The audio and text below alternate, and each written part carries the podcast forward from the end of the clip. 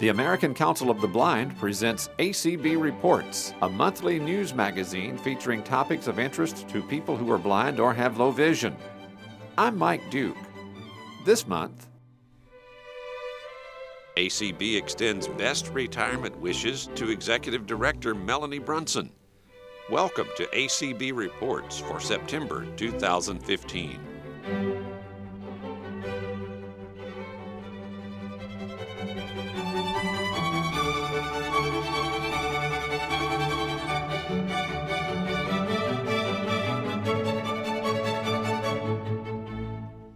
On September 30th, Melanie Brunson, Executive Director of the American Council of the Blind, will transition from the workforce into retirement. After joining the ACB staff as Director of Advocacy in 1998, she became the Executive Director of the organization in 2004. This month, ACB Reports presents Melanie's final address to the annual conference and convention as the organization's Executive Director. We have had a good year in the ACB offices. You've heard already about much of what has happened during earlier reports this week, and I don't want to revisit the things you've already been told about. But I do want to take a few minutes to acknowledge the outstanding people that work with me in both of ACB's offices. First, I hope all of you have an opportunity to meet our newest employee, Kelly Gask.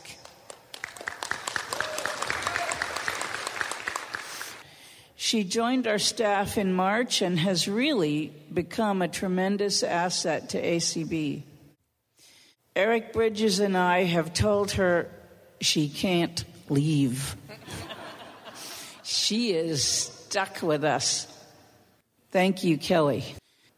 And speaking of Eric, the longer I work with Eric, the more impressed I am by his passion for advocacy, his commitment to ACB, and his intellectual agility.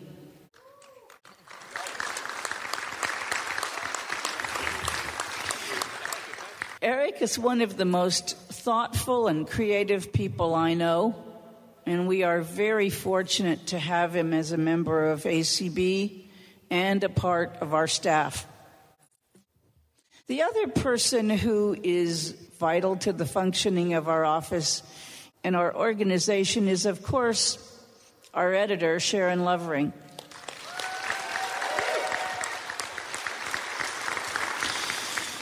Sharon is, in many ways, the voice of ACB, both on our telephones and through each issue of the Braille Forum.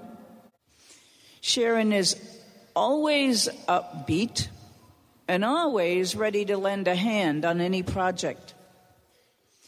When Francine Patterson resigned at the end of last year, it took a while to find Kelly, our administrative staff person. And so when it came time for mid year, Sharon helped Eric and me get all of the materials ready for that while she was still working on membership lists and the Braille Forum. We have a great team in the Arlington office. And we have another great team in our office in Brooklyn Center, Minnesota headed by Lane Waters.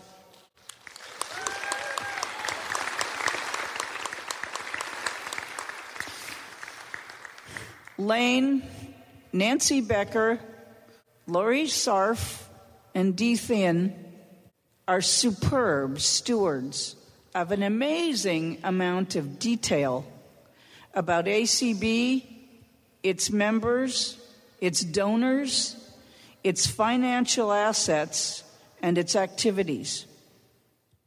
I have yet to come across a challenge these folks can't tackle with efficiency, accuracy, and timeliness. In fact, They also took on extra work this past February to help us with the mid year meetings. Nancy Becker even took on a snowstorm so that she could join Lane in Washington and help us with registration during the mid year meetings.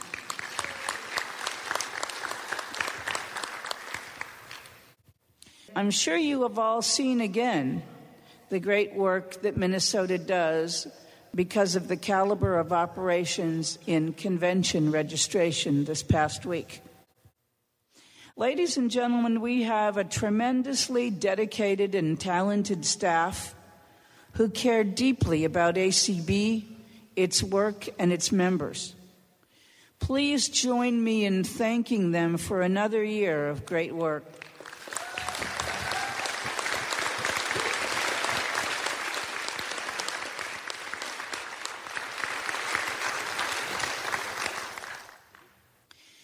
You know, one of the things that I've had conversations with several staff members about this past year is how frequently we leave home in the morning thinking the day ahead will be pretty routine and uneventful, and it'll be a great day to catch up on all the ordinary office work, only to have that routine shattered totally by unforeseen events. One example of that happened earlier this year in 2015. Eric got a phone call from a reporter that totally changed the course of his day, to some extent mine, and even to some extent Kim Charlson's. The reporter wanted comment from ACB about a news story that none of us had yet heard. The story was that a blind child who was about eight years old had been disciplined for allegedly hitting another child while on a school bus with his white cane. The discipline that the school principal had decided to impose was to take the child's cane away and give him a pool noodle in its place. You know those long foam rubber things that are usually very brightly colored, but are also pretty flexible. And I would guess, as a former cane user, not particularly useful for the sort of things you would use a cane for. Later, the principal said that the child only had to use the pool noodle while sitting on the bus, but was allowed to keep it while actually walking around. But that fact, if it was true, was not evident at the time the story was broadcast all over the internet and on morning news programs on television. But when we received the call, we all started reading those various accounts of the story. And Eric gave comments to the reporter, after which he and Kim and I conferred about a statement. ACB issued a press release, which was posted on our website and social media, in which it was a great opportunity to tell the news media and the general public about both the purpose for which white canes are used by people with visual impairments and their value to the user, both of which had led us to the conclusion that the punishment that was issued to this particular child was greatly out of proportion to the nature of the offense that he had allegedly committed. Very few other children would be required to give up their means of independence for engaging in the conduct that he had engaged in. That does not justify the conduct. What we said was it is simply that the punishment that was issued to him should be appropriate to the offense that was committed. That afternoon, the school principal issued a statement to the press announcing that the child's white cane had been returned to him and that he would be able to use it during school. I don't know how large or small a part we had in bringing about that decision, but if we had done nothing, I do know we would have had no part. So I like to think we helped that child regain his independence and his dignity.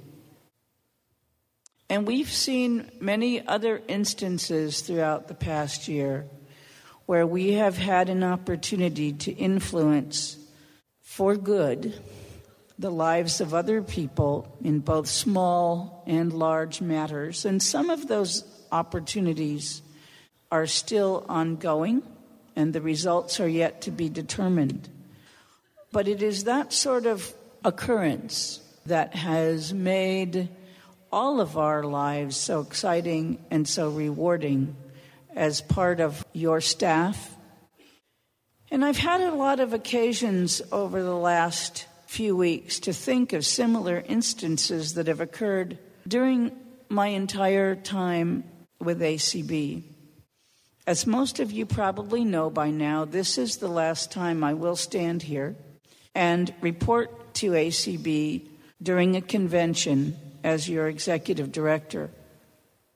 On June 3rd, I announced that I will be leaving ACB's staff at the end of September. I don't have any detailed plans just yet, except that one thing I know for certain is that regardless of whatever else I do, I will continue to do something that involves advocacy on behalf of people with disabilities and the issues that ACB in particular has been involved in. I can't stop that.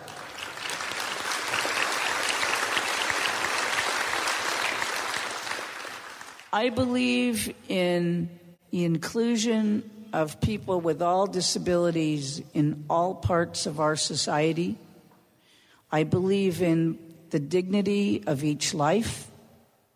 I believe that each person has a right to help shape his or her own destiny. And I believe that in order to do that, we all need choices, and we all need the same choices that people without disabilities have. And I want to continue to work to make that a reality. I may stay where I am in the Washington, D.C. area if the right opportunity comes along.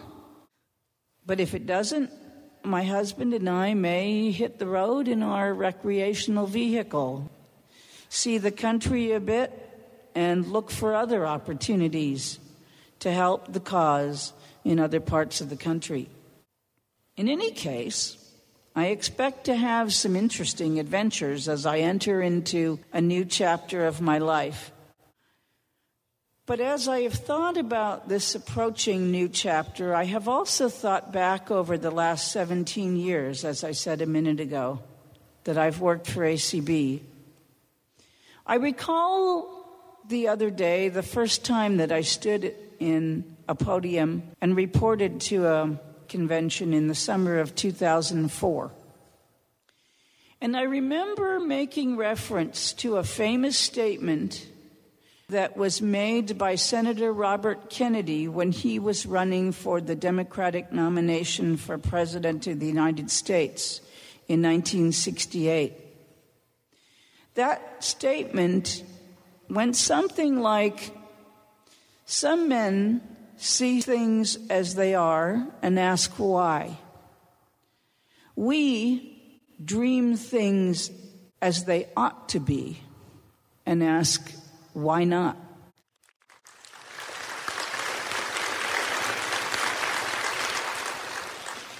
I noted on that evening that one of the things I liked about being a part of ACB was that we're not afraid to be among those who ask, why not? Little did I know what amazing results our willingness to ask that question would bring forth over the next 17 years. When the federal court said the Federal Communications Commission could not mandate audio description on television, ACB asked, why not? And the eventual result was the passage of the 21st Century Communications and Video Accessibility Act. When states and local governments around the country started saying there was no way they could provide people who have visual impairments with ballots that were just as private, independent, and verifiable as those cast by voters who have vision, we asked, why not? And we kept asking why not until we saw the passage of the Help America Vote Act and it being signed into law by the president.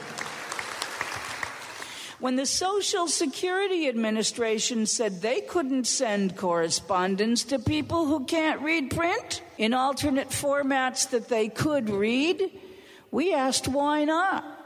And the result was a court order requiring them to do exactly that. And when the United States Department of the Treasury wouldn't even talk to us about ways to design banknotes in a manner that would enable people with visual impairments to tell which denomination of banknote they were holding in their hand without assistance, we asked why not. And so did several judges of the federal court system. Both at the district court level and the appellate court level.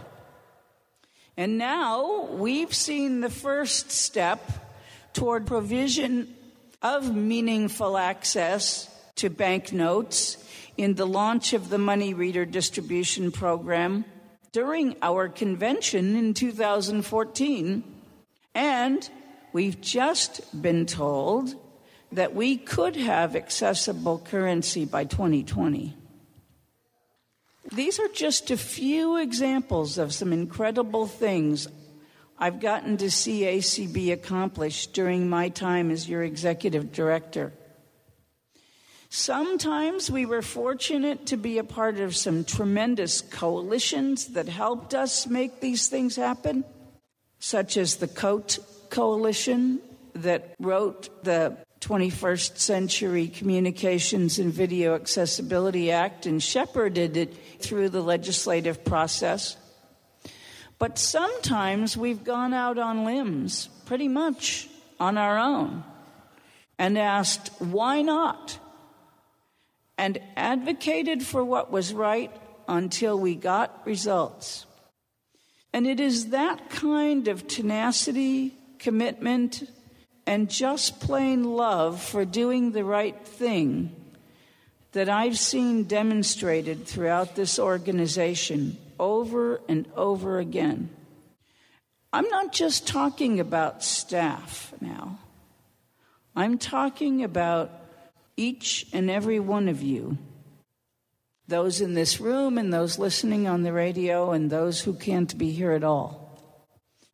From the phone calls concerning tenants of apartment buildings who come home with their first guide dog all excited and ready to go, only to find a notice from their landlord saying there will now be extra charges added to their rent because of the presence of the dog and the help that you all have given to those people, to the calls to congressional offices you have made seeking support for legislation.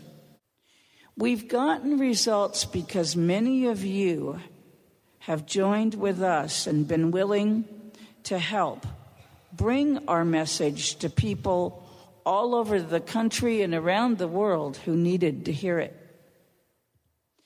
That's what has kept me here for so long. As I prepare to leave my professional role in ACB, I want to thank each of you for all that you have done. Staff can only do so much.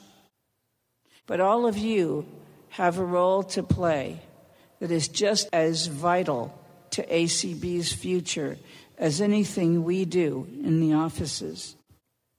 And I just want, in closing, to say thank you for every bit of it. It has been a tremendous privilege to know so many people as friends and to work with so many of you as advocates. I cherish the memories and I will always consider this an incredible experience. So thank you for every part you've played in making the time that I've spent at ACB an incredible privilege. Thank you. That was Melanie Brunson, Executive Director of the American Council of the Blind, with her final report to the annual conference in that capacity.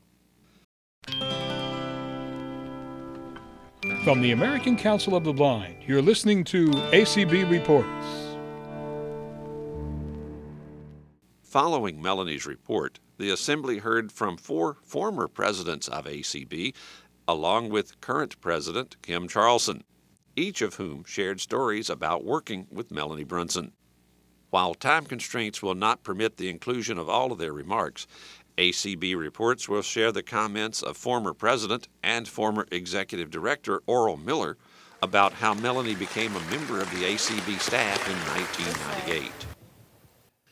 1998 was an interesting year in that it was looking good for the American Council of the Blind in many ways. We had an experienced administrative staff under the direction of the late Ann Fesh, filled by, among others, the Lovering Sisters, and experienced editor Nolan Crabb, with an improving income situation from uh, the thrift stores and from the federal donation program and increasing recognition by Congress, action on the Hill, etc a vacancy took place at that time, and that was for the staff attorney. The position was advertised and applications were received. One that came in was from Whittier, California. The decision was made and she was selected. I was not worried because we were in the process of employing a female attorney because it had been my pleasure to work with a number of outstanding professionals over the years, people such as Julie Carroll, Barbara Nelson, going as far back as Kathleen McGivern. At the same time, I was preparing for my own retirement, and we were looking forward to Melanie's arrival when received a call one day to the effect that as she and her husband were driving across the country, their motorhome had died in New Mexico. And they proceeded to uh, limp on across the country, and that's the way she described it. And they did arrive, and she did assume the new position. I spent uh, a good part of my remaining time in the national office, assisting her in becoming familiar with her new job and uh, learning what it was like working in Washington, D.C.